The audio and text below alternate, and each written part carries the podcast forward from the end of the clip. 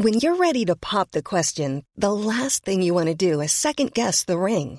At Bluenile.com, you can design a one-of-a-kind ring with the ease and convenience of shopping online. Choose your diamond and setting. When you find the one, you'll get it delivered right to your door. Go to Bluenile.com and use promo code LISTEN to get $50 off your purchase of $500 or more. That's code LISTEN at Bluenile.com for $50 off your purchase. Bluenile.com code LISTEN.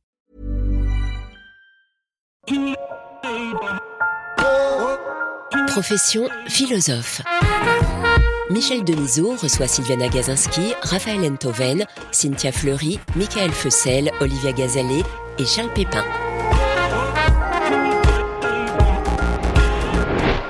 Bonsoir, tout le monde est philosophe, il suffit de savoir qu'on va mourir. C'est Raphaël Antoine qui a dit ça. Ah oui, c'est vrai, j'ai dit ça. Mais Oui. tout le monde n'en fait pas sa profession comme vous. Est-ce vraiment une profession, euh, Sylviana Kaczynski Ah, je savais que ça commencerait par moi. Je cra- C'est ce que je, je craignais. Euh, oui, pour moi, euh, philosophe, pour moi, c'est un titre.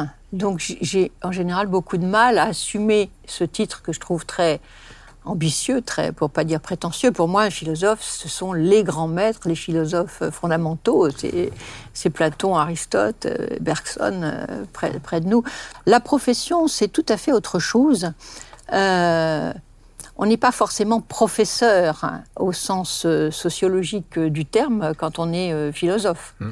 Mais en même temps, si on choisit euh, cette, euh, cette voie, c'est-à-dire vivre avec la philosophie, euh, en philosophant, on n'a pas énormément de, de possibilités et l'enseignement, le, le professorat est une des voies euh, euh, évidemment les, les meilleures pour euh, vivre avec la, la philosophie. Ouais, C'est ce que vous dites, Michael Fessel. Vous êtes prof de philo plutôt que philosophe. Et pour la raison que vient d'ailleurs d'indiquer euh, Sylviana Gazinski, c'est qu'on a une difficulté quand on enseigne la philosophie, ce qui est mon cas, c'est que quand on enseigne par exemple la littérature, ça ne viendrait pas à l'idée de dire qu'on est écrivain.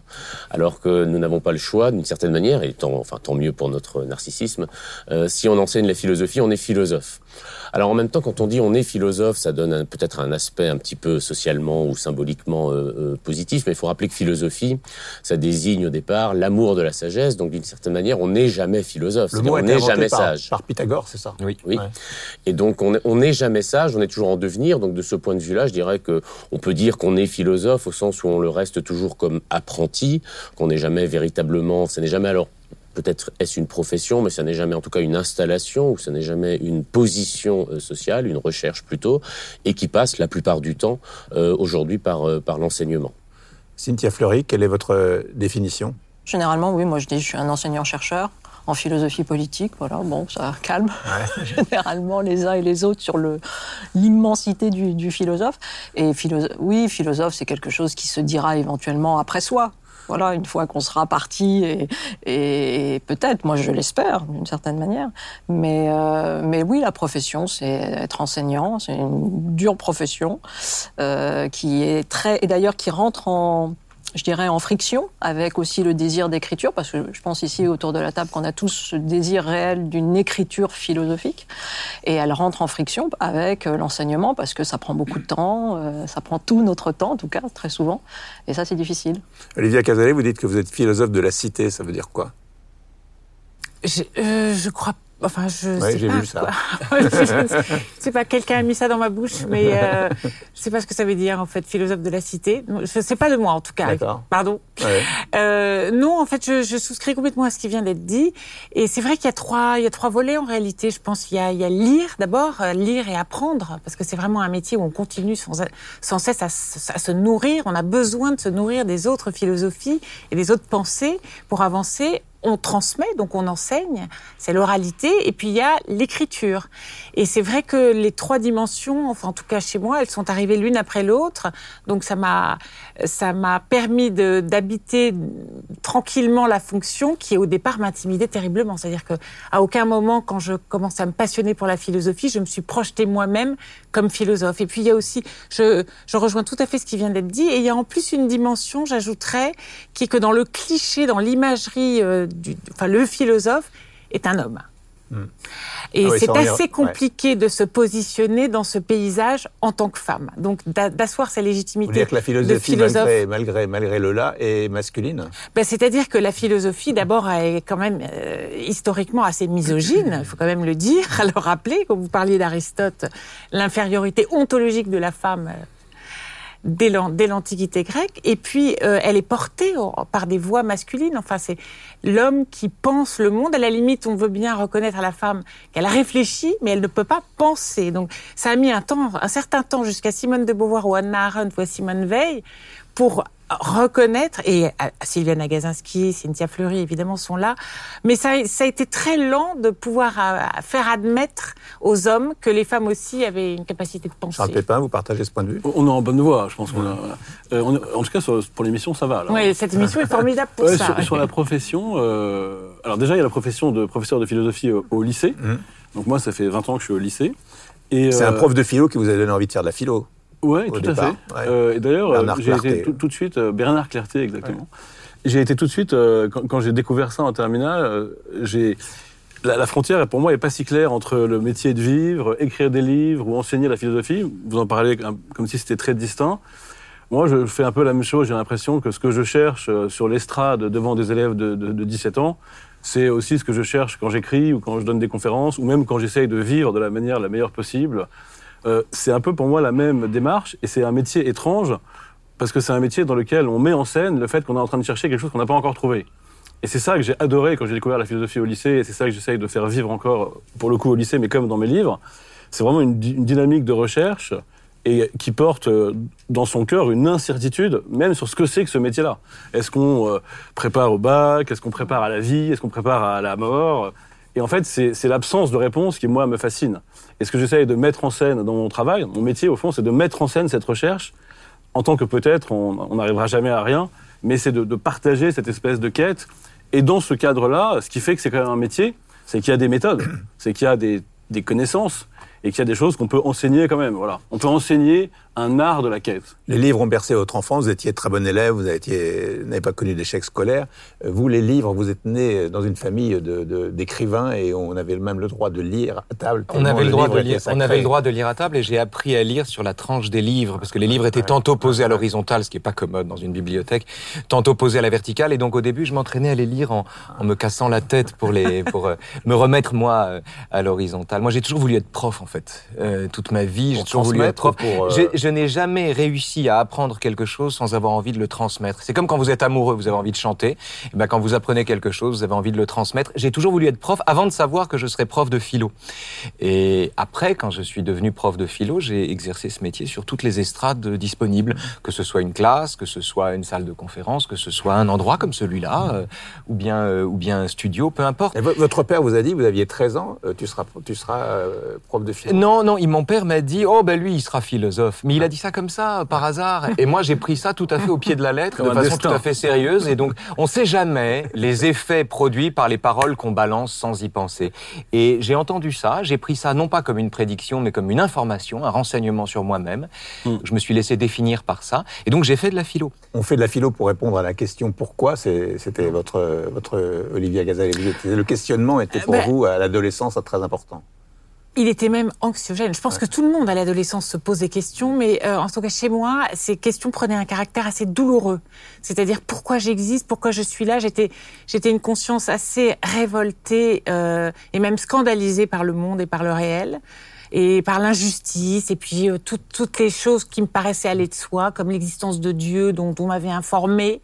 Tout à coup, j'ai remis ça en question. Pourquoi alors Pourquoi si Dieu est là, pourquoi il laisse faire le mal? Pourquoi j'existe? Pourquoi il y a des enfants qui meurent? Enfin, il y avait des choses qui me laissaient sans repos et je tournais complètement à vide en réalité. Et j'étais très très très angoissée adolescente jusqu'à ce que j'arrive en classe de terminale et que là je vois un monsieur, un barbu, une caricature de philosophe qui s'avance qui écrit au tableau pourquoi y a-t-il quelque chose plutôt que rien et qui nous fait tout un cours sur voilà la philosophie c'est la science du pourquoi jusqu'à présent toutes les disciplines vous ont parlé du comment et nous on va s'interroger sur pourquoi Et là, je me suis sentie enfin à la maison. Je me suis dit, je ah, suis- ça y ne est, suis plus toute je seule. suis pas névrosée. Il y a Ça, des gens, il y a des gens qui se sont posés ces questions-là avant moi et qui les ont tellement bien posées qu'ils en ont fait une œuvre. Et ça a été euh, la fin de l'angoisse parce que je me suis mise à lire. C'est très important ce que dit Olivia, hein, parce que euh, on, on devient philosophe ou prof de philo, on tombe amoureux du truc le jour où on lit dans un livre la question qu'on s'est posée le matin même, et, et on lit une absence de réponse, mais on lit quelqu'un qui creuse cette Voilà. question, et on découvre que la question à laquelle on n'a pas de réponse n'est pas une angoisse, elle peut l'être, mais c'est surtout un outil, c'est surtout un scalpel. Sylviana Gazaski, Oui, vous avez eu un coup de foudre pour la philo en premier, euh, en, en terminale. Oui, moi, c'est- et vous avez. Gilles Deleuze comme prof, c'était pas mal. Ça, c'était plus tard, c'était ouais. à, la fac de Lyon. ouais. Alors moi, j'ai pas eu le sentiment que je m'étais posé, euh, vous étiez plus avancé que, que moi, euh, la- le, le matin même. Moi, j'ai découvert la philosophie, ça a été effectivement un, un coup de foudre, mais enfin en plusieurs étapes. Euh, je n'avais jamais lu de philosophie avant la classe de première, et puis en classe de première, comme on fait toujours les, les- on étudie les philosophes des Lumières à cette époque, le professeur de français nous a demandé à chacun de faire euh, un exposé. Elle m'a donné un exposé sur Montesquieu, l'esprit des lois m'a dit euh, c'est difficile, vous me direz. Je me plonge dans, dans ces textes. Et là, ça a été un éblouissement. Et tout à coup, donc, c'était surgissait une question à laquelle je n'avais pas pensé, qui touchait pas mon existence, mais qui touchait à des questions qui petit à petit m'ont beaucoup préoccupé, qui sont celles justement de, de, la, de la pensée, de la culture, de la civilisation, du droit, et effectivement le, le questionnement, et un questionnement qui n'est pas un questionnement scientifique. Ça, je crois que c'est très important. Mais vous parliez tout à l'heure aussi des, des femmes. Ensuite, en, en, en deuxième, en deuxième époque, euh, alors le, le professeur me, je fais cet exposé, le professeur euh, me fait d'immenses compliments, pardon de le rappeler, mais ça joue énormément aussi. On dira jamais assez le le rôle. Ah non, le rôle, le rôle des, le rôle des Mais bien sûr, professeurs bien sûr. dans l'encouragement, important. la confiance sûr, bien dont vous parlez, euh, qui va vous dire mais oui, je, je peux euh, m'ouvrir à ça. C'est très important. Donc, donc il, me, il me dit mais attendez, il faut pas du tout aller en mathelem, il faut que vous fassiez philo. Je décide de faire philo. Je vois Bachelard à la télévision. Ah, je me dis, voilà, ça c'est un philosophe, et je vois aussi l'image du, du philosophe comme à l'ancienne avec la barbe. Et quand j'entre en classe de philo et que le professeur arrive, déception absolue. C'était une jeune femme d'à peine 30 ans. Oui. Son Ah, c'était pas brillante, c'était vraiment pas du tout l'image que j'avais. Pour moi, c'était évidemment un, un homme, et voire un vieux, un, un- un vieux sage. Après, j'ai découvert que cette femme était très subtile, très fine et très bon euh, professeur. Je suis évidemment tombée amoureuse d'elle. Parce que ça aussi, c'était très, très platonicien. Mais oui, du prof de philo, ou même parfois d'autres professeurs.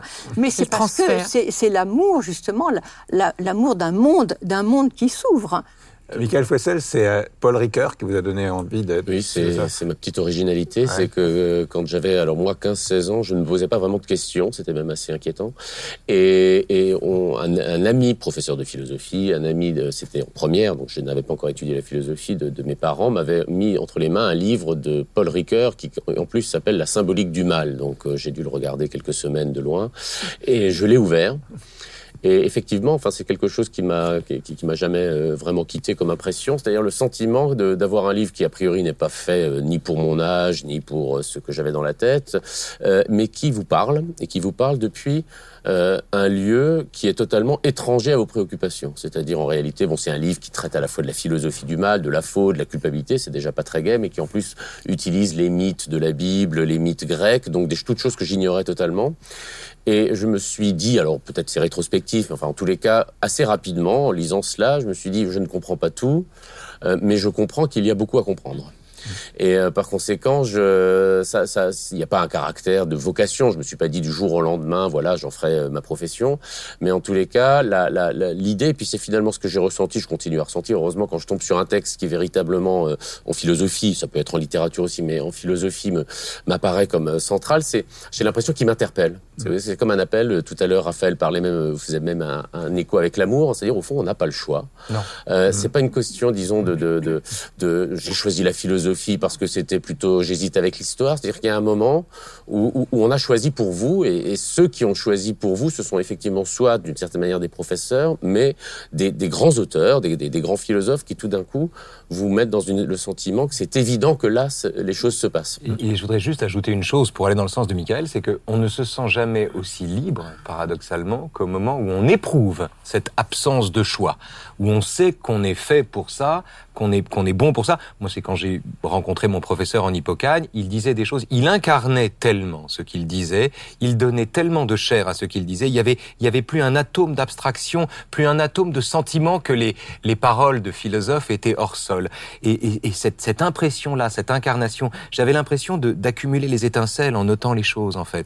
Et ce, ce, ce sentiment-là qui vous dit que vous n'avez pas le choix de faire ça, c'est ça que vous allez faire, est un sentiment totalement libératoire. C'est le moment où les possibles s'estompent au profit d'une nécessité profonde, intime, souterraine, très puissante et impérieuse, qui en fait est un autre nom de la liberté.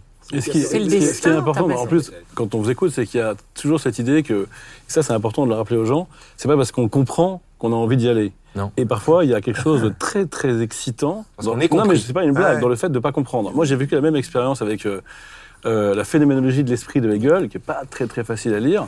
Et franchement, j'avais 17 ans et j'ai lu ce livre pendant des mois. Honnêtement, je ne comprenais rien, mais pr- presque rien en fait. Mais je sentais, non, comme tu l'as dit, qu'il y avait quelque chose à comprendre, mais surtout que cette personne me parlait, me parlait de quelque chose de vrai, et me parlait de quelque chose qui pouvait euh, produire en moi des répercussions existentielles.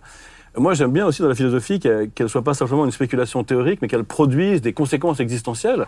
Et aussi quelque chose qu'on n'a pas encore dit, mais qui est très important, c'est euh, ça nous rend plus capables d'avoir des émotions. C'est pas sûr. simplement intellectuel. Ça augmente le monde. Voilà, ça agrandit le monde. Et il y a, même quand on lit un livre euh, qu'on comprend pas beaucoup, euh, une incroyable joie à se sentir traversé par ce qui est plus grand que soi. Alors Spinoza disait la, la- la joie, c'est toujours l'accroissement de la puissance d'être. Et moi, c'est vraiment ça que j'ai rencontré en terminale. Euh, cet homme était en face de moi. En plus, il était beau. Il, il était, il- il était champion de natation, de tennis. Il avait, enfin, bah, il avait, il avait tout pour, pour lui. Puis on est devenus très amis. Et il m'a, j'avais l'impression, toi tu dis, il l'incarnait, il était là. C'était effectivement quelque chose d'absolument peu cérébral en fait, Ah bah non, absolument peu rationnel. C'est une pure présence au monde qui se retrouve intensifiée. Et ce qui est hallucinant, c'est que c'est intensifié par un livre, un gros livre. Et j'avais une petite anecdote marrante, c'est que c'est un des rares livres que j'ai vraiment euh, lu jusqu'au bout en entier. Et j'avais à l'époque un petit, euh, un petit, un petit Xiao, une petite mobilette quoi, petit Xiao. Et je l'avais mis bêtement euh, sur le porte-bagages alors que je l'avais fini et annoté en entier. Et je l'avais accroché avec une sorte de truc comme ça, de clapper sur le porte-bagages. Et le jour où je l'ai fini, je l'ai perdu. Et donc le seul livre que j'ai vraiment lu, je l'ai perdu. Et après, eh ben, je l'ai racheté et je l'ai relu en entier. J'ai pas eu l'impression de comprendre beaucoup plus, mais euh, ça m'a. J'avais l'impression d'une rencontre en fait avec quelque chose. Et comme disait très bien Raphaël, euh, moins j'avais à le choisir, plus je me sentais euh, devant l'évidence de ma liberté au fond. C'est-à-dire qu'il n'y a pas.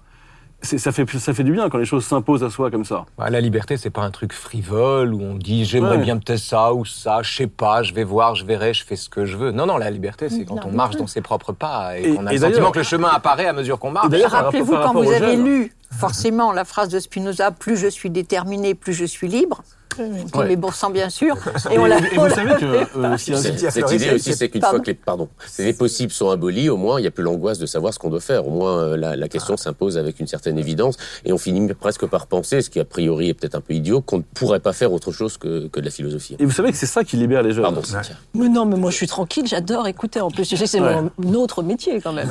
Donc, Mais vous êtes venu à la philosophie, à la, à- la suite d'une analyse. euh, ça a été très important la question du langage. J'ai senti surtout que, a priori, j'allais pas avoir énormément de pouvoir dans cette vie, et que peut-être la seule manière, à un moment donné, d'avoir un pouvoir d'action, un pouvoir d'agir, c'était d'en passer par le langage. En tout cas, moi, c'était mon, mon sentiment, et donc je, je suis allée vers le langage. Le langage, ce sont les idées, c'est la manière de dire quelque chose, et par le dire, et je pense que peut-être ça vient aussi du fait qu'on est femme, pas femme, j'en sais rien, mais il y avait quelque chose de dire, bah, tiens, par cette puissance du dire, euh, peut-être que on peut récupérer un peu de, de capacité de transformation de soi, du monde, des autres, etc. Et moi, c'est passé par là. Je voulais pas du tout enseigner. Euh, je l'ai même dit en thèse et bon et en soutenance. Et puis bon, et puis ça m'a rattrapé et ça m'a rattrapé euh, même, euh, je dirais puissamment parce que il y a une forme de d'obligation, de, de, de presque de culpabilité. Et effectivement, il y a quelque voilà quelque chose qui se joue là. Mais euh, mais l'enjeu c'était presque de, de disparaître pour agir. Je sais pas si c'est clair, mais c'était vraiment ça l'idée. C'était de disparaître derrière une écriture et que cette écriture soit agissante. Et comme c'est une écriture, elle est plus grande que soi, et donc elle agit pour bien plus de nombre Mais, que soi. mais finalement, tu as repris la parole. Mais j'ai repris la parole, mais parce qu'en fait, c'est un principe de négociation avec le monde. Le monde t'oblige à prendre la parole. Mais fondamentalement, j'avais plutôt l'idée de ne pas la prendre. C'est raté, Ouais. on est tous d'accord, mais euh, c'était ça Mais en l'idée. écrivant, néanmoins. Bien évidemment, mais pour Alors, moi, c'est pas l'écriture, c'est quand même voilà, c'est une parole la absolument euh, définitive et autre et, et au-delà, et c'est de l'herméneutique parce que résultat, c'est les autres qui se saisissent de Mais votre parole. Cela dit, peut-être qu'on arrive à, vraiment ça à une définition quoi. de la profession. Là, je vous Ah, l'assumez, voilà. je suis pas sûr. Mais peut-être que c'est ça la philosophie. C'est pas de, de parler ou d'écrire quand tu sais quoi dire, mais c'est de prendre la parole pour chercher quoi dire. Soit quand tu Oui, fais une conférence, soit quand tu donnes un cours, soit quand tu écris un livre. Et donc ce serait une pratique en fait de, de- d'un rapport aux mots capable de produire du sens. Alors que souvent on pense que c'est le contraire, qu'on utilise les mots parce que le sens est déjà là et qu'on va le traduire dans le sensible des mots. Moi, ce que je vis, mais je vous soumets la question, c'est le contraire. En fait, je suis devenu enfin, prof de philo Les idées viennent en parlant. parce que, parce que je sais pas ce que je pense et que j'ai besoin de partager cette recherche raison, avec oui. un public, avec des élèves, avec des amis aussi. Et donc pour moi, c'est ça la philosophie, cette recherche. il y a un sentiment que les Est-ce profs qu'il y a de autant de philo... philosophie qu'il y a de philosophes? Ah, je dirais, euh, il y a, il y a, en tout cas, il y a des philosophes pour chaque moment de la vie. Ça, c'est vrai. Il y a des philosophes pour chaque disposition du caractère. Nous sommes faits. Un peu comme pour les hommes politiques d'ailleurs. Nous sommes faits d'un peu tous ces sentiments-là, tout ce qu'ils expriment. Moi, je vois les philosophes comme des, des sentiments, des sentiments différents. Je vois euh, Kant en, en figure de l'intégrité, euh, euh, Nietzsche en figure d'une lucidité cynique. Peu importe. On est tous un peu tout ça à tous les moments de la, tous les moments de la journée. Et quand on est prof, il y a cette expérience formidable quand on parle à des élèves et que soudain on leur dit un truc dont on sent que ça résonne. Il faut l'écrire des deux manières. En eux, on le voit à leur sourire, on, leur voit, on le voit aux, aux joues qui rosissent parfois un peu. Et ce sentiment-là, c'est- le moment où vous dites à un élève quelque chose qu'il sait déjà, mais qu'il ne sait pas qu'il sait, dont il découvre qu'il le savait déjà. Vous lui dites un truc, il dit ah oui c'est vrai. Il se dit pas ah tiens c'est marrant je le savais pas. Il dit oui c'est vrai je le savais mais je savais pas que je le savais. Et là c'est gagné parce que là vous la- vous la- vous l'avez non pas conquis lui mais c'est lui qui a conquis le droit désormais d'ouvrir un livre de philosophie et, et d'entamer ça. Et ça, c'est la maïotique, c'est-à-dire vraiment faire accoucher les autres d'eux-mêmes quand on est prof, est une est une joie euh, communicative euh, indépassable. Mais vous dites euh, la philosophie, y a-t-il plusieurs philosophies Alors là, vous êtes en plein dans une question absolument fondamentale, qui est à la fois la diversité de la réflexion philosophique, notamment au cours de l'histoire, euh, et puis en même temps une unité d'une, euh, faut-il dire, discipline, en tout cas d'une pratique euh, qui nous vient des Grecs et qui est proprement euh, européenne, occidentale. Il y a une originalité de la philosophie qui n'est pas le bouddhisme, qui n'est pas non plus la religion, encore qu'elles ont eu des rapports extrêmement étroits, je veux dire. Parce que moi, ce qui me, ce qui m'intéresse beaucoup, c'est, c'est la différence avec les sciences. Je crois qu'aujourd'hui, on est dans un monde, par exemple, où la philosophie est massivement disqualifiée, sauf quand elle est considérée comme utile, hein, utile à ceci, voilà. Elle est massivement disqualifiée, euh, comme la religion d'ailleurs, ou les religions, euh, parce que nous sommes dans un monde entièrement dominé par euh, l'idée que la vérité n'est que scientifique. Et pour le philosophe, la vérité n'est pas que scientifique et les questions fondamentales, elles sont, elles sont pas scientifiques. Et je pense que ça, c'est très, c'est très difficile aujourd'hui de faire entendre autre chose de la vérité. Et finalement, ce que chaque philosophe reprend comme question, c'est qu'est-ce que la vérité? Olivia Gazalet, vous pensez que la, la- la philosophie aujourd'hui est disqualifiée? Ou, ou pas Disque- euh, non, j'ai pas l'impression qu'elle soit disqualifiée aujourd'hui. Au contraire, euh, la preuve, c'est que les philosophes ont quand même euh, une audience. euh, on les invite de plus en plus sur les sur les plateaux télé, à la radio. Donc, on a besoin de, je pense, de ce... parce qu'en fait, tout ce qu'on de, de tout ce qu'on disait aussi, euh, moi, il m'apparaît une chose très claire, c'est que les la philosophie prend les questions qui sont les questions de tout le monde pour les déployer dans un questionnement. Et en fait, c'est à partir d'un questionnement beaucoup plus large, beaucoup plus et en même temps plus précis et qui fait apparaître des concepts. Et ce sont ces concepts qu'on peut agripper, dont on peut se saisir. Et je pense que tout un chacun aujourd'hui en a plus que jamais besoin. C'est-à-dire que en fait, moi, je prends j'aime bien cette métaphore des, des prises d'escalade. En réalité, on est devant des problématiques aujourd'hui, même de, ne serait-ce que dans le domaine politique, qui sont vertigineuses. Et la philosophie apporte des outils tout simplement, dont on peut se saisir, s'emparer, et qui font avancer la réflexion, et on peut monter un peu plus haut parce qu'on a une prise.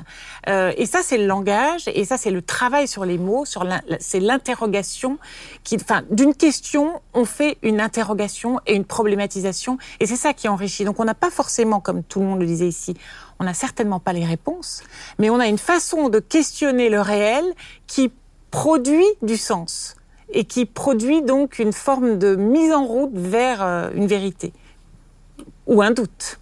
On parlait de la, philosophie et de la religion. Michael Fouessel, est-ce qu'on peut dire que vous êtes euh, un philosophe catholique qui ne croit pas en Dieu? Ah, c'est pas, mal. c'est pas mal. C'est un athée de la nuance catholique, disait, disait Victor Hugo. Euh, disons que je je ne crois pas en Dieu, ou en tout cas je ne je n'ai pas d'affirmation sur ce sujet, mais euh, je suis marqué, voilà, ça c'est assez personnel, par le fait qu'à chaque fois que j'essaie de réfléchir à quelque chose, je reprends, sans le savoir parfois, euh, des catégories empruntées au christianisme.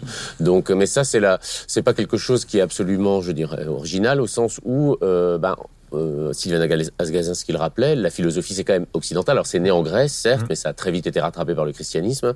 Et euh, il y a un, dialogue entre les deux, un dialogue euh, entre la religion et la philosophie qui est souvent très euh, explosif, si je puis dire.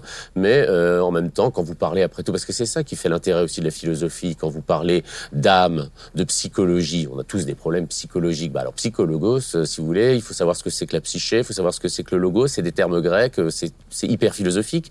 Et et c'est parfois intéressant, y compris d'ailleurs, non pas pour résoudre, mais pour relativiser ces problèmes psychologiques, de réfléchir à ce que c'est que l'âme, de réfléchir à ce que c'est que le discours sur l'âme, le discours qu'on porte sur soi.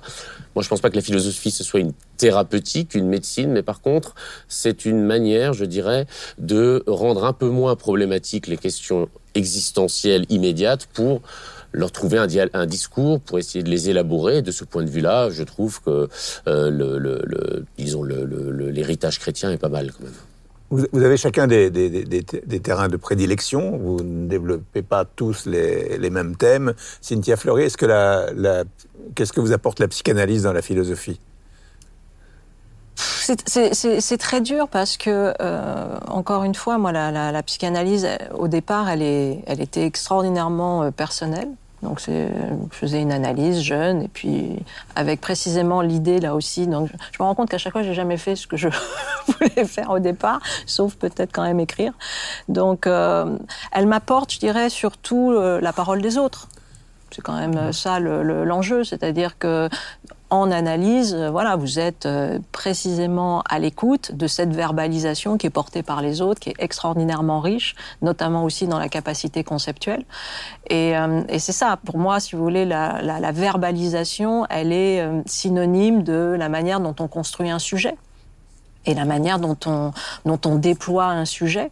Et, et c'est la même chose avec effectivement les, les, les concepts. Et, et, je me nourris de ça. Je pense, je pense d'ailleurs être plus une philosophe clinicienne qu'une qu'une psychanalyste au sens classique du terme, parce que mes références, quand même, mon corpus, ça reste les, les philosophes, vraiment, même en analyse. Mais d'ailleurs, euh, on, on, voit beaucoup de, de, philosophes qui sont marqués par la psychanalyse. Et euh, moi, c'est aussi mon cas. Et en fait, j'ai l'impression que ça, ça nous permet de dire moins de conneries. Parce que souvent, quand on est philosophe et qu'on maîtrise la, raison et les argumentations, on peut défendre tout et son contraire. Et, et, parfois, on voit des philosophes. C'est un exercice auquel vous, avec lequel vous jouez défendre tout et son contraire. Ouais, on, pourrait, mais justement, le problème, c'est que, c'est que du coup, euh, la, la pratique, la, pratique du divan permet d'entendre un réel. Pas de la mauvaise foi, là. Ouais, c'est un, peu, un peu ce qu'on devrait combattre. Et parce que vous savez, vous, vous disiez tout à l'heure, est-ce que la philosophie est disqualifiée? Je crois que le, problème euh, de ce qui est disqualifié aujourd'hui, c'est plutôt l'humain dans sa complexité, dans, dans, sa subjectivité mystérieuse. Il y a toute une tendance de l'époque, avec, avec une certaine, euh, un certain rapport aux neurosciences, un certain matérialisme, un certain scientisme dont vous parliez. Mmh qui vise à réduire l'humain dans des catégories, des types, des programmations, des, du génétique, etc.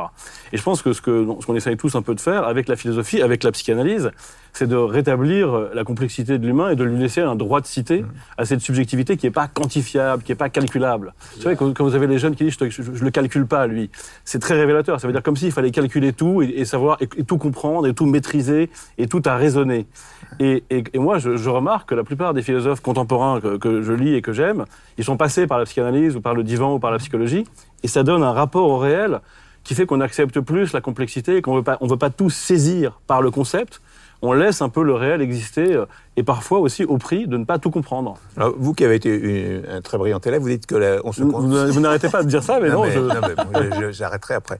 Et vous dites qu'on se construit aussi sur l'échec, Oui, bien sûr. en prenant des exemples de sportifs en Ouais, particulier. bah, si vous voulez, euh, je pense, euh, vous m'avez euh, défini de manière très française en pensant à une série de succès scolaires que j'ai eus. Et en fait, si j'étais parce aux, que j'en ai pas eu. si j'étais aux États-Unis, on, on, ra- on raconterait comment euh, Oui. chaque succès est la conséquence d'un échec que j'ai vécu au préalable. Et je pourrais vous refaire ma biographie. En fait, j'ai autant d'échecs que de succès, mais en France, on, on ne fait surgir que les succès. Et je pense qu'on oublie euh, que la principale vertu du ratage est de nous permettre d'aller peut-être là où on ne serait pas allé si on n'avait pas eu la chance de rater dans une voie qui finalement n'était pas faite pour nous. Et ça m'étonnerait pas que autour de cette table, on soit presque tous dans le même cas, d'être arrivé à quelque chose d'intéressant par, par la vertu d'un ratage qui soit nous a libérés d'une mauvaise voie, soit nous a fait comprendre quelque chose de notre désir et nous a permis d'aller vers ce désir au fond. Puis il faut pas oublier que l'échec, c'est quand même lié à la philosophie en tant que telle, parce qu'après tout, le, le fondateur, si je puis dire, notre père à tous, c'est Socrate. Il a été condamné à mort par Athènes, et euh, de ce point de vue-là, il a, il a réussi, réussi en échouant. Il a réussi, je dirais, à titre posthume, euh, par Platon quand même a donné un petit coup de bain.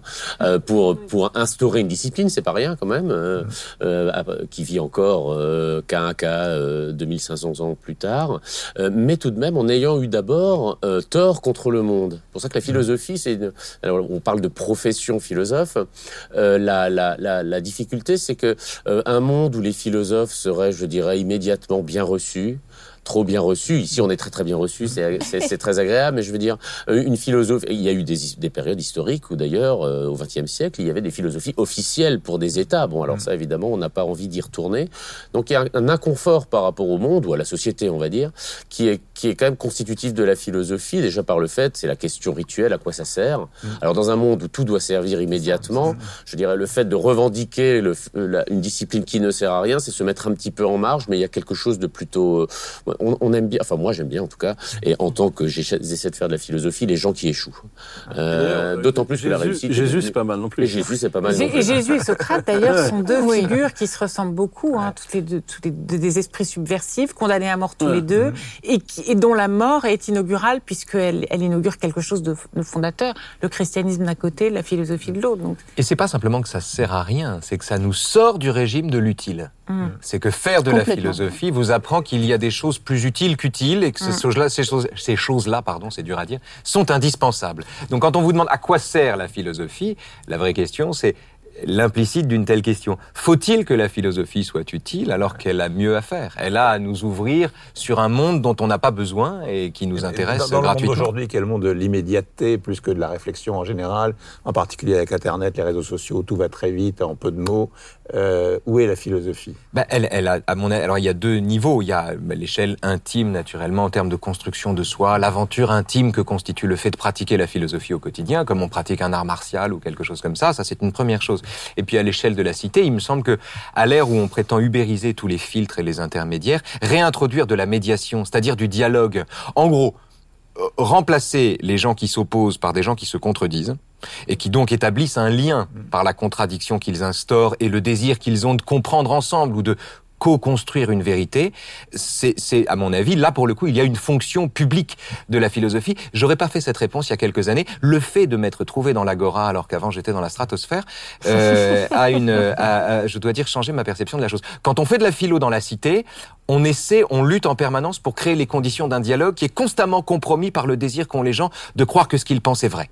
Cynthia Fleury Je dirais que euh, non, ce qui est important euh, dans cette fonction publique, en fait, Twitter t'a rendu euh, républicain au sens de retour à la chose Ou commune. inversement, je ne sais pas. Je sais pas si c'est pas le, le fait d'être républicain qui m'a rendu Twitter. Enfin, le fait est que les deux sont liés. Mais en oui, tout c'est cas, vrai. bon, sur la question C'est un la- espace que je ne veux pas laisser aux, aux- aux falsificateurs et aux. Tu as raison. Twitter, ouais. Oui, je veux pas leur laisser cet endroit. Je veux. C'est c'est un lieu qui célèbre le débat et qui le compromet en permanence. C'est insupportable. Euh, même si ce que j'y fais ne sert à rien. Non, je suis pas va d'accord. C'est- un espace que je refuse de laisser aux gens qui ont envie de s'engueuler. Voilà.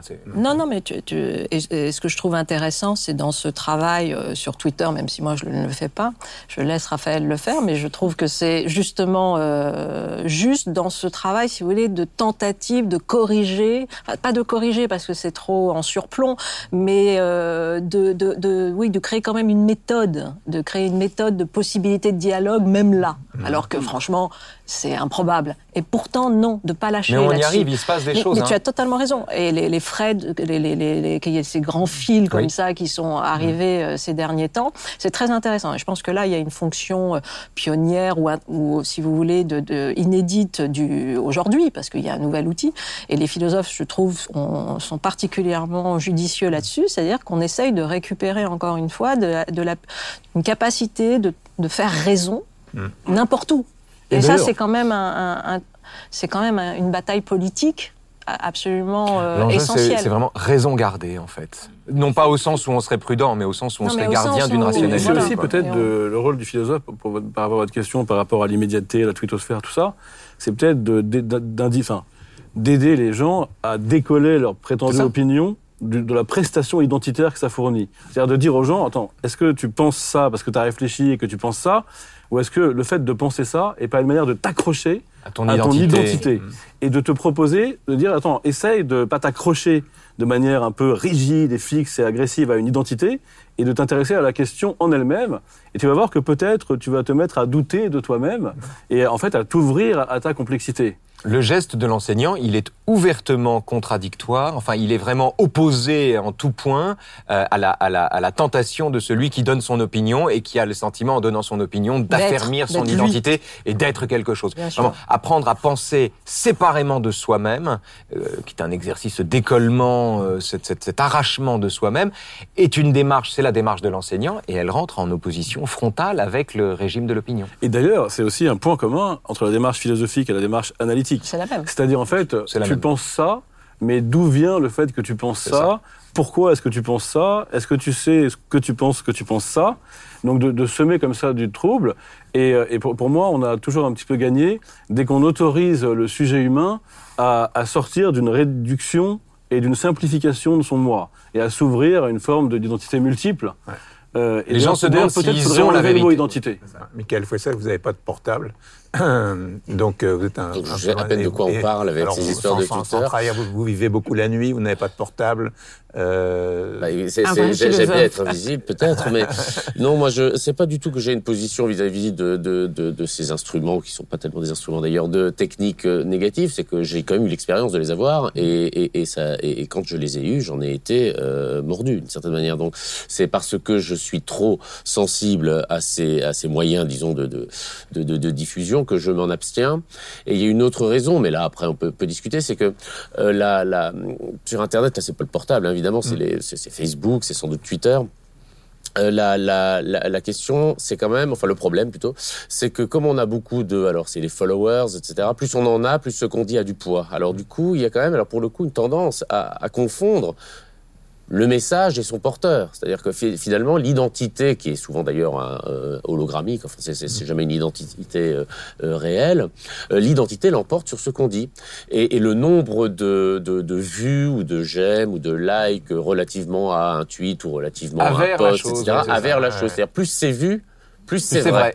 vrai. Alors là, je dirais que quand même on a un petit souci parce que euh, quand on quand on quand on défend des vérités qui sont pas là pour être immédiatement vues, euh, likées, etc. parce qu'elles prennent peut-être un peu plus que deux minutes pour être euh, Ou parce qu'elles sont euh, désagréables. ou parce qu'elles sont désagréables Bien en sûr. plus, euh, ou, ou- ou voire parfois même dangereuses après tout.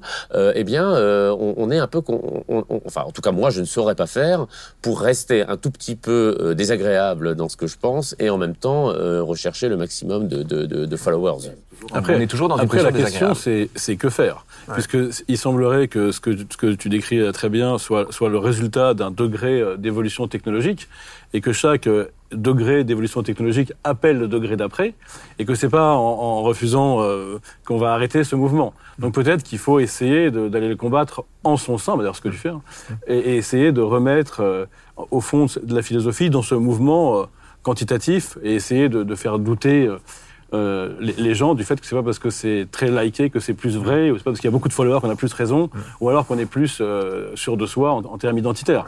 À mon avis, ça, c'est un, un combat important. Oui, qui- c'est un problème pour l'avenir, c'est certain. Bon, moi, je miserais plutôt sur le désir de déconnexion qui commence à naître Ouais, ouais, partout, parce que euh, quand même beaucoup de gens font l'expérience, là, pas, pas, pas des Ouais. philosophes, hein, font l'expérience que que c'est qu'on ne peut pas gagner contre Ouais. ces euh, contre ces dispositifs, quoi. Donc, euh, Gazalet, vous êtes pour la déconnexion? Euh, moi, je suis pas très connectée, euh, à vrai dire. Euh, je Twitter, Facebook, j'ai pas de, j'ai pas de compte. Je regarde un peu ce qui se passe, ce qui s'y fait. Je, lis les de tweets compte, de comment Raphaël.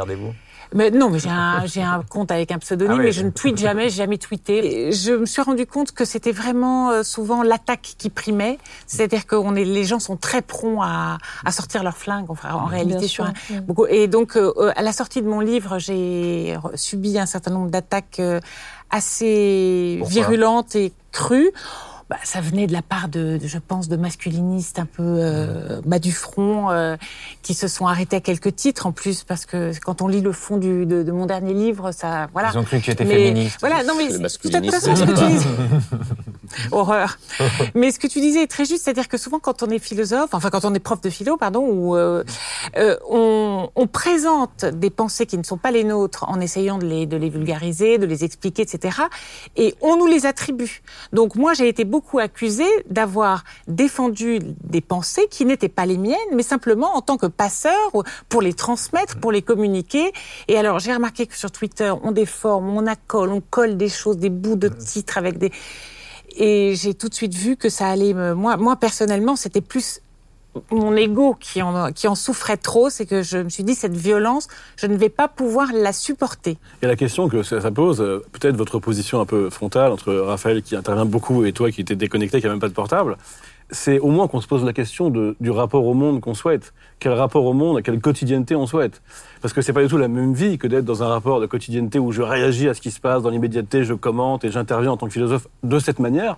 Et de l'autre côté, ma position de philosophe, c'est justement de me retirer, d'avoir le recul, de pas être dans la connexion. Oui, on mais peut être mais au moins, au moins oui. posons-nous la question. C'est-à-dire, alors que le problème de la technologie, c'est qu'elle empêche la question.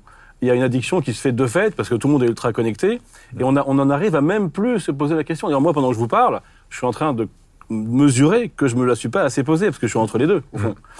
Et rien, rien que la question, c'est déjà bien, je trouve. Vous êtes connecté, Cynthia Fleury Euh, En fait, moi, je donne jamais mon avis, mon opinion, jamais. Ça m'intéresse absolument pas. Donc, euh, euh, je, je transmets des informations et j'utilise le, le, le réseau pour euh, d'abord prendre connaissance de quantité de choses. Mais c'est vrai que je n'interagis pas parce que de fait, la, la bataille est n'est pas possible, elle est fatigante. Moi, je Puis on c'est n'a pas que ça à faire beaucoup etc., etc. Mais en revanche, je- euh, ceux qui choisissent à un moment donné de faire ce geste-là, je trouve que c'est euh, probant, je trouve que ça a du sens, et je le dis parce que Raphaël le fait, et d'autres. Euh, Mar- euh, Marilyn oui. euh, Mm. le fait très bien aussi, puis d'autres. Euh, et ça peut être un moment à l'intérieur d'un d'un temps de, de, de philosophe, comme on se donne à des livres, on peut à un moment donné se dire, tiens, allez, j'essaye à un moment donné de construire un geste un tout petit peu plus rationnel dans temps, cet espace. Et puis après, on se, temps, on, on retire parce qu'il y a un tel effet de saturation et d'érosion de... que de, de- toute façon, on s'en va. hein, a la donné. liberté, euh, Tocqueville pense la liberté, du grand sociologue du 19e, enfin un génie, euh, disait que la liberté était inséparable de l'engagement dans la cité. Il suffit pas pour être libre de dire c'est mon droit et de faire ce qu'on veut, en somme. Parce que celui qui fait ça, en fait, il est liberticide. Il finit par tuer la liberté à force de se contenter d'elle. Il faut se battre pour elle. Il faut aller dans la cité. Il y a, c'est une liberté à la grecque. On est obligé de s'engager pour qu'elle vive, Oui, sinon elle dépérit. Sinon, voilà. C'est un C'est geste. c'est une éthique, c'est une façon d'être. Et, et- mais Cynthia a raison. C'est un- une mode de vie temporaire. Mais c'est Voilà. une, c'est une technique qui contribue énormément à une atomisation de la société. C'est-à-dire, c'est Là, le exactement. Non, le- les, les réseaux. Moi, je vais absolument pas. Je me protège absolument de ces choses que je trouve tout à fait terribles et où on n'a absolument aucune chance. Mais surtout, ce qui me gêne, c'est cette atomisation totale. C'est-à-dire que chacun, avec son, son petit appareil, est totalement seul. C'est le public euh, dispersé, non pas le public assemblé. C'est absolument le con. Et c'est le public dispersé, non pas comme le lecteur, où on a le temps d'expliquer des choses, mais c'est dans le, le- le ré- la réaction, la, la passion, euh, l'émotion, euh, la, la haine ou, ou Oui, peut-être c'est de l'amour. principalement Et je pense, cela. moi, moi, je suis très avec de que cela. sur la question de la technique. C'est-à-dire, je pense qu'on n'a absolument pas le choix de rejeter la technique. On n'a absolument pas le, on n'est pas, pas de raison d'être technophobe. Il faut voir les instruments pour ce qu'ils sont. Et, et, sur la question du, du, du net, par exemple, l'accès aux documents, l'accès aux livres, l'accès aux articles, l'accès aux dictionnaires, c'est une chose tellement fabuleuse. Moi, je m'en sers absolument tout le temps. Euh, et ça, ça c'est merveilleux. mais pour le reste, mais pour le, pour le, pour, pour le reste, je, je pense, euh, comme Michael Faisal, qu'il faut absolument euh, se protéger, éviter l'aliénation avec ces appareils euh, chronophages, comme, euh, comme vous dites. Et au fond, la grosse, grosse difficulté, c'est d'être à la fois dans euh, son temps avec ces, ces techniques, Exactement. euh, tout, Pas en, manger par tout, ce temps-là. en, tout en ré- réglant soi-même, euh, donc en coupant son portable le plus souvent possible, etc. Et, et, et même. euh, Mais sur la ses question mails. de la solitude, ce que vous dites de la solitude est, est- est vrai à, à première vue. C'est-à-dire qu'on est tous comme des petites monades fermées sur elles-mêmes qui balancent leurs sentiments et qui se convainquent qu'ils sont en train de discuter avec des autres alors qu'en fait on n'a jamais dit que ce qu'on pensait et on s'expose pas. Donc il y a cette expérience de solitude, puis il y a le fait qu'on est chez soi et qu'on a le monde entier sur son écran. Donc c'est vrai, il y a ça. Il y a aussi en ligne des vraies fraternités qui apparaissent, qui sont de véritables solidarités entre deux individus qui ne se connaissent pas, qui se découvrent une cause commune et qui soudain se découvrent une fraternité profonde et mettent parfois des années à se rencontrer. C'est un phénomène que j'ignorais avant d'y Mais l'intérêt, c'est qu'ils se rencontrent finalement. Non. Ouais. Ils se rencontrent, on, se, on se rencontre sans se rencontrer, euh, euh, on, se, on se parle sans se voir. Ça existe aussi, et on n'est pas moins proche de quelqu'un dont on ne connaît pas le visage. En Oui, même oui, temps, pour prendre sûr. peut-être un exemple de l'utilité de la philosophie au sens où elle neutralise un peu les choses agaçantes. Moi, il y a une chose, puisqu'on est sur les nouvelles technologies, il y a une chose qui, au départ, et je- on n'est pas philosophe 24 heures sur 24, je veux dire par là, qui au départ m'insupporte, c'est de voir euh, tous ces gens qui, euh, même dans, dans ma famille, je veux dire des adolescents en particulier, euh, ne peuvent pas passer leur temps euh, sans ou ne peuvent rien voir sans le prendre en photo. C'est Oui. Le système Snapchat. Vous voyez, on vous sert un plat, vous prenez en photo musées dans les musées. Alors ça, musées, c'est ouais. insupportable. Pour moi, c'est insupportable. Le recouvrement de ce que vous vivez par son Voilà, spectacle. c'est l'image, etc. Mais alors, Ouais. justement, quand on commence à réfléchir, on se dit, tiens, euh, philosophiquement, pourquoi plutôt que s'énerver, après tout Oui. euh, Si on Mais voit oui. pourquoi est-ce qu'ils font ça, ils sont pas plus. Alors, on commence à. Je prends un- cet exemple parce qu'il me vient. On se dit peut-être qu'il y a un doute au fond sur la réalité des choses. On veut être sûr, on veut partager. C'est l'idée qu'on va partager l'image. Voilà ce que j'ai vu, ce que je vais manger. On est sûr que ça existe. Alors là, déjà, je commence à être un peu chez moi. Vous voyez, doute sur la réalité, suis pas sûr que ce soit le ressent profond du, Hein du snap. On peut- Non, mais tu vois, par si, exemple, à dans mon une avis, fête, à mon si, avis, il y a un peu ça. Euh, Se montrer parce qu'on n'est pas sûr qu'on existe. Mais quand tu es dans une soirée, Ah oui, pardon. Quand, on est dans une soirée, qu'on fait un selfie dans une soirée, c'est toujours le moment, même si tu t'emmerdes, pardon de le dire comme ça, tu dois avoir l'air joyeux. Sinon, on efface la photo. Donc, c'est le moment où tu te déguises en joyeux, où tu brandis la bouteille de champagne, où tu as l'air un peu idiot pour montrer que tu es content. Et après, tu peux reprendre le cours ordinaire de ton ennui. Tant que tu as donné l'image du plaisir que t'éprouvais, tu peux t'emmerder Bah ouais. toute la soirée. Rappelle qu'en arrivant ici, vous avez immédiatement voulu faire une photo de groupe. C'est vrai, mais ça, c'est différent. Et on parce a fait semblant d'être content. La vérité, Non, en l'occurrence, c'est que, c'est oui, mais il y a, il y, a, il y, a, il y a tant d'amis euh, autour de cette table, il y a tant d'amis autour de cette table, et, et, et comme on a des vies un peu monacales, euh, la seule occasion que j'ai de les Ah, rencontrer toi étant celle-là, On fera une photo après. on fera une pour photo. Alors, la, la philosophie et la politique, euh, euh, il y a des philosophes de droite, des philosophes de gauche. J'ai l'impression ici que c'est plutôt à, à gauche, sauf. euh, Ah non, on ne peut pas être philosophe, euh, on ne peut pas en même temps se dire camp, philosophe de gauche ou philosophe de droite. C'est contradictoire. On est philosophe et puis après, dans, selon les moments, on gauche peut s'engager. Ouais. euh, voilà. Michael Fessel, vous avez écrit, je crois, pendant, pendant deux mois pour Lionel Jospin. Oui, Oui. c'est vrai. Oui, oui, vrai. oui, oui, oui, oui. Ça, ça, ça, ça, ça fait longtemps. J'ai effectivement écrit les, les participé à l'écriture des discours ouais. de Lionel Jospin, euh, mais comme vous l'avez dit, deux mois d'ailleurs à mon avis pas un mois et demi parce que c'était. euh, C'est dur, hein. euh, C'était. dur, C'était très c'est dur. c'est tellement ennuyeux. Cynthia Fleury, vous avez soutenu. Ouais, moi, j'ai écrit aussi pour des politiques et franchement, j'ai arrêté. Je me souviens de ce, cette- ce, ce- ce ministre qui m'avait dit il y a deux règles, Cynthia, et attention, hein, il y a bien deux règles et pas qu'une. Mais il dit première, euh, ne déplaire à personne. La seconde, plaire à tout le monde. Je dis, ah, de fait, je crois que ça va s'arrêter Ça va pour s'arrêter moi. là, ça va pas être Surtout que je devais faire des, des, des- comment dire, c'était, Ouais. enfin, bref, je n'en dirai pas plus, mais, tu- sur des sujets qui étaient pas le sujet de simples plume, j'a- j'avais reçu des. sur la laïcité, sur des choses, tu vois. Et donc j'ai très vite arrêté. J'ai dit, je, alors là pour le coup, je ne sais pas faire. Et, et c'est là d'ailleurs où on voit que euh, la fonction du, du- du philosophe peut aller vraiment sur la politique, Mmh. mais pas nécessairement sur l'usage euh, plus politicien et communicationnel. C'est même quasiment antinomique, quoi. C'est très dur de, de, de manier les deux. Raphaël, vous êtes de gauche et vous combattez la gauche. Moi, j'avais. Oui, oui, j'adore, j'adore taper sur mon camp, c'est mon plaisir. C'était la, la droite m'intéresse beaucoup moins que la gauche. J'ai vraiment, ça m'a. Et de façon générale, d'ailleurs, combattre le mal m'intéresse moins que de combattre le bien. Je trouve que le bien est un adversaire beaucoup plus redoutable. Il a un visage sympathique. Mais par ailleurs, j'avais un engagement. Moi, à gauche, j'étais entré au PS en, Bah en oui, 2002. Je faisais partie de tous ces gens tous qui sont allés au PS en je te 2002. rassure. En 2002, avril 2002, il s'est Oui, passé oui, un bah, truc pareil, là et on a eu envie d'y aller. On a été attrapés tous. Et à l'époque, je me souviens, j'écrivais des textes pour euh, Laurent Fabius. Oui, oui. Et j'étais déjà à la droite de la gauche. Euh, et, sauf que justement, à l'époque, il me disait, oui, il faut taper sur Emmanueli et Mélenchon. C'était ça le cahier des charges. Et puis un an plus tard, arrive le, arrive le référendum sur le traité constitutionnel européen. Aïe, aïe. Et là, je reçois de l'état-major fabusien l'injonction strictement contradictoire. Désormais, il fallait dire du bien de Mélenchon et d'Emmanueli. Ils étaient devenus des alliés. J'ai euh, arrêté. C'est mon expérience politique, c'est arrêté là. Deux mois après, j'ai dû arrêter pareil dans le même. Mais c'est que le problème n'étant pas d'ailleurs le désaccord sur ses positions sur le traité constitutionnel européen, c'était plutôt l'insincérité qu'il y avait derrière ces prises de position Mais- qui fait que j'avais pas ma place là. Il faut quand même peut-être euh, rappeler, c'est qu'une proposition que je vous soumets, que, à mon avis, au cœur de la démarche philosophique, il y a quand même un scepticisme. C'est-à-dire, pour moi, les philosophes les plus radicaux, ceux qui me parlent le plus, c'est Mhm. ceux qui sont sceptiques, qui doutent un peu de tout. Donc, euh, évidemment qu'on peut être philosophe et par ailleurs s'engager en politique à un moment. Mais ça me paraît quand même un peu, un peu, un peu compliqué de demeurer philosophe au cœur de l'engagement politique. En revanche, moi j'ai enseigné longtemps la philosophie politique à Sciences Po, de questionner ce que c'est que l'État, ce que c'est que la légitimité d'une démocratie, ce que c'est qu'une la- la démocratie. justice. C'est un vrai, c'est- c'est un vrai rôle. Et, et l'engagement, ça va être l'engagement d'une Bah, personne. c'est Aaron lui-même. Hein. Aaron, Ouais. il termine l'opium des intellectuels. Il dit appelons de nos voeux la venue des sceptiques s'ils doivent Ouais. éteindre le fanatisme. C'est le vrai doute. Hein. C'est pas la défiance, c'est le vrai doute. Et c'est le même homme qui dit il faut toujours penser en se mettant à la place des gens qui gouvernent, parce que sinon on n'est pas sérieux.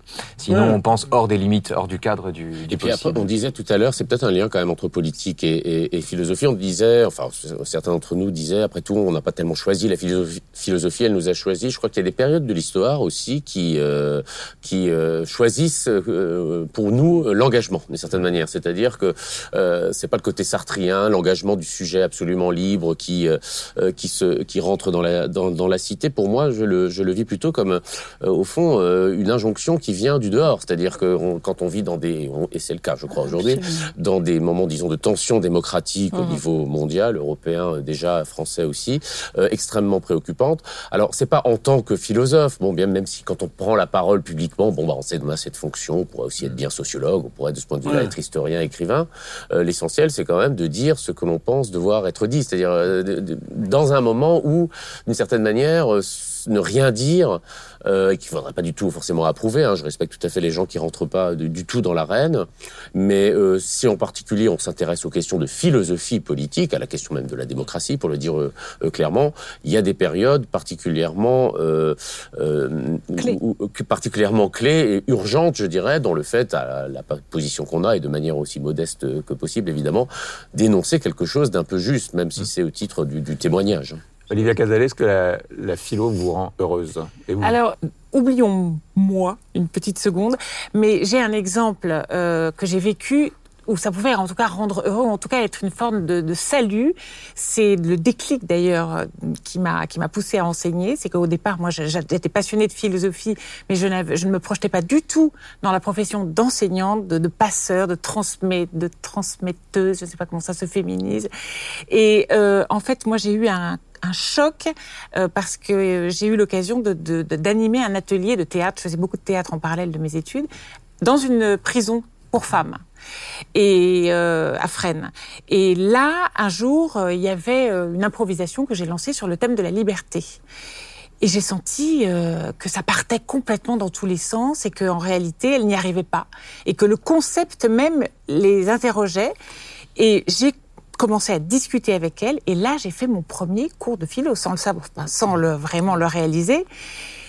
Et j'ai vu dans le regard de deux détenus, je n'oublierai jamais, tout à coup, une compréhension complète de la difficulté qu'elles avaient à se positionner par rapport à ce concept de liberté, elles qui étaient incarcérées, et tout à coup des possibles qui s'ouvraient dans leur tête, et une liberté, parce que je les ai invitées à réfléchir à la liberté qu'elles portaient en elles. Et euh, comme l'a dit Sartre, on n'a jamais été aussi libre que sous l'occupation allemande. C'est-à-dire qu'on peut aussi réfléchir à une forme de libération intérieure. Mais ça, elle n'y avait jamais pensé.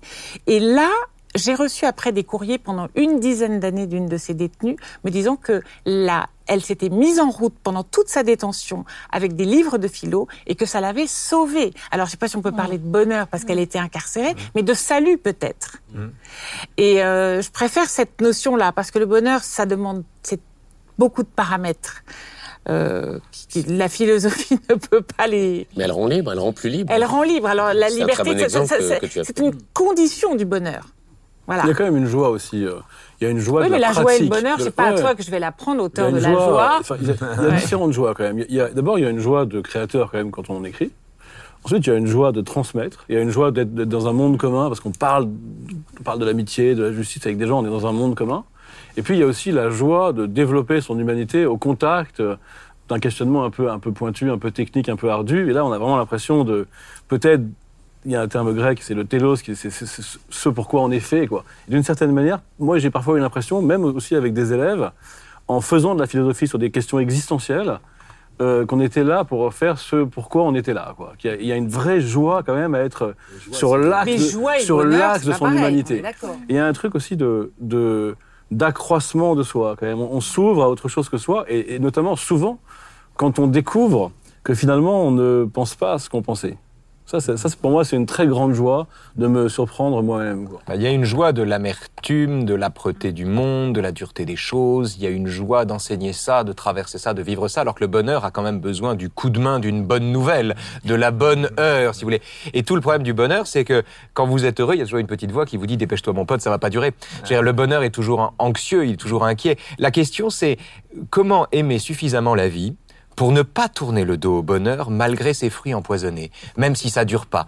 En gros, euh, c'est euh, un texte qu'on apprend, qu'on lit en terminale. À la fin du banquet, Socrate refuse de coucher avec Alcibiade, en lui disant on a mieux à faire. Exactement. Plutôt que de s'intéresser à ton corps, on va s'intéresser à la beauté dont ton corps, etc.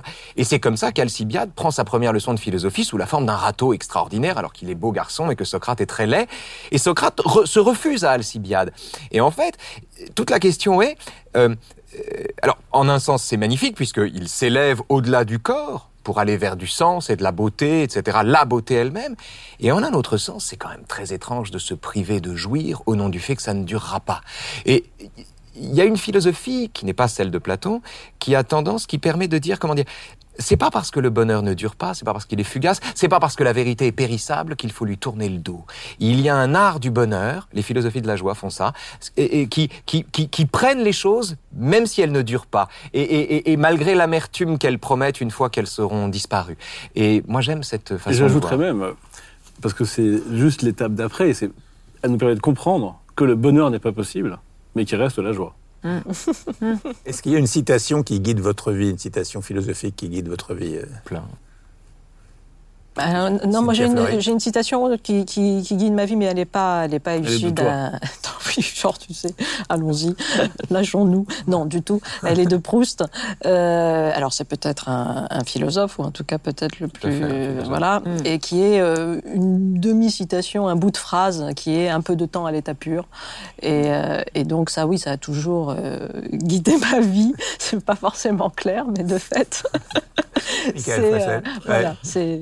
Alors, on parlait de la question du bonheur. Je vais citer un, au- un auteur qui est pourtant pas tellement dans mes, euh, dans mes préférences. Mais Enfin, il écrivait bien Nietzsche.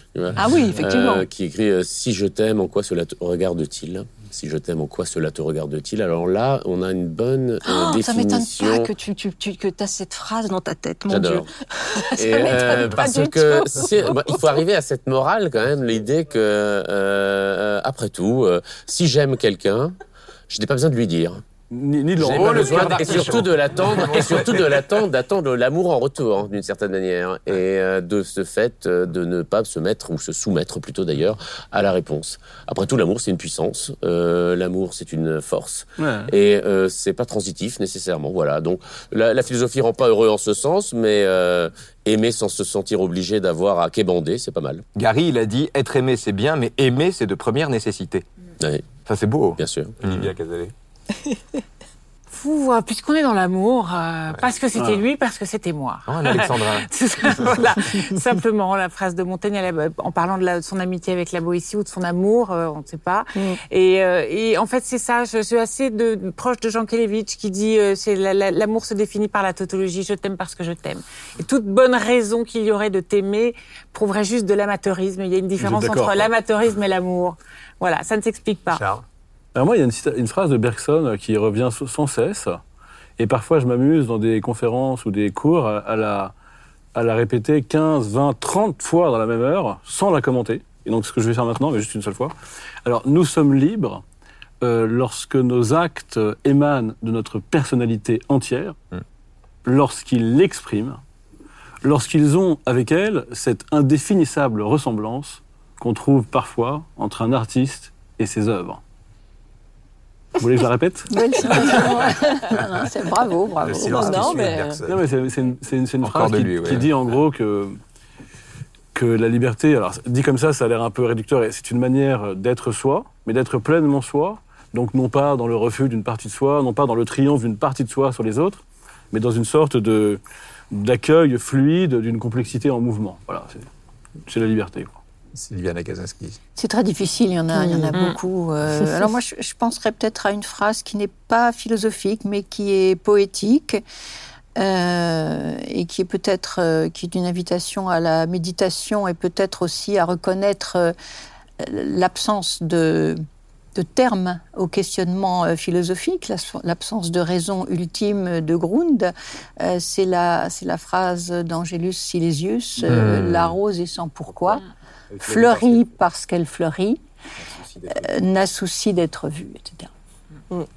C'est sublime. Raphaël Deux phrases. Une de Jean Kelevitch, que je trouve indépassable pour le débat public. Il dit La violence, c'est de la force faible. J'adore. Euh, et une de Clément Rosset, qui est mort euh, cette année, enfin l'an dernier, et qui était à mon avis un philosophe de la trempe d'Aristote, euh, et qui a, dans un livre qui s'appelle Le réel et son double, a écrit cette phrase. Il a dit Sois l'ami du présent qui passe, le futur et le passé te seront donnés par surcroît.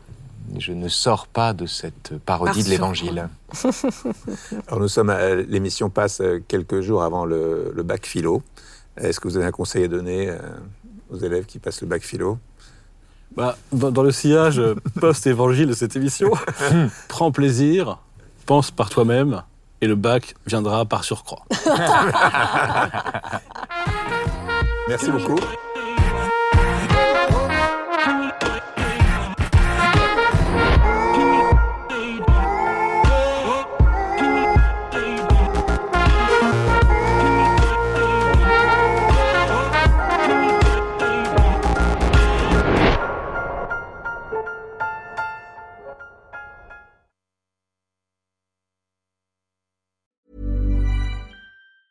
Even on a budget, quality is non-negotiable. That's why Quince is the place to score high-end essentials at 50 to 80% less than similar brands. Get your hands on buttery soft cashmere sweaters from just 60 bucks, Italian leather jackets, and so much more. And the best part about Quince, they exclusively partner with factories committed to safe, ethical, and responsible manufacturing. Elevate your style without the elevated price tag with Quince. Go to quince.com slash upgrade for free shipping and 365-day returns.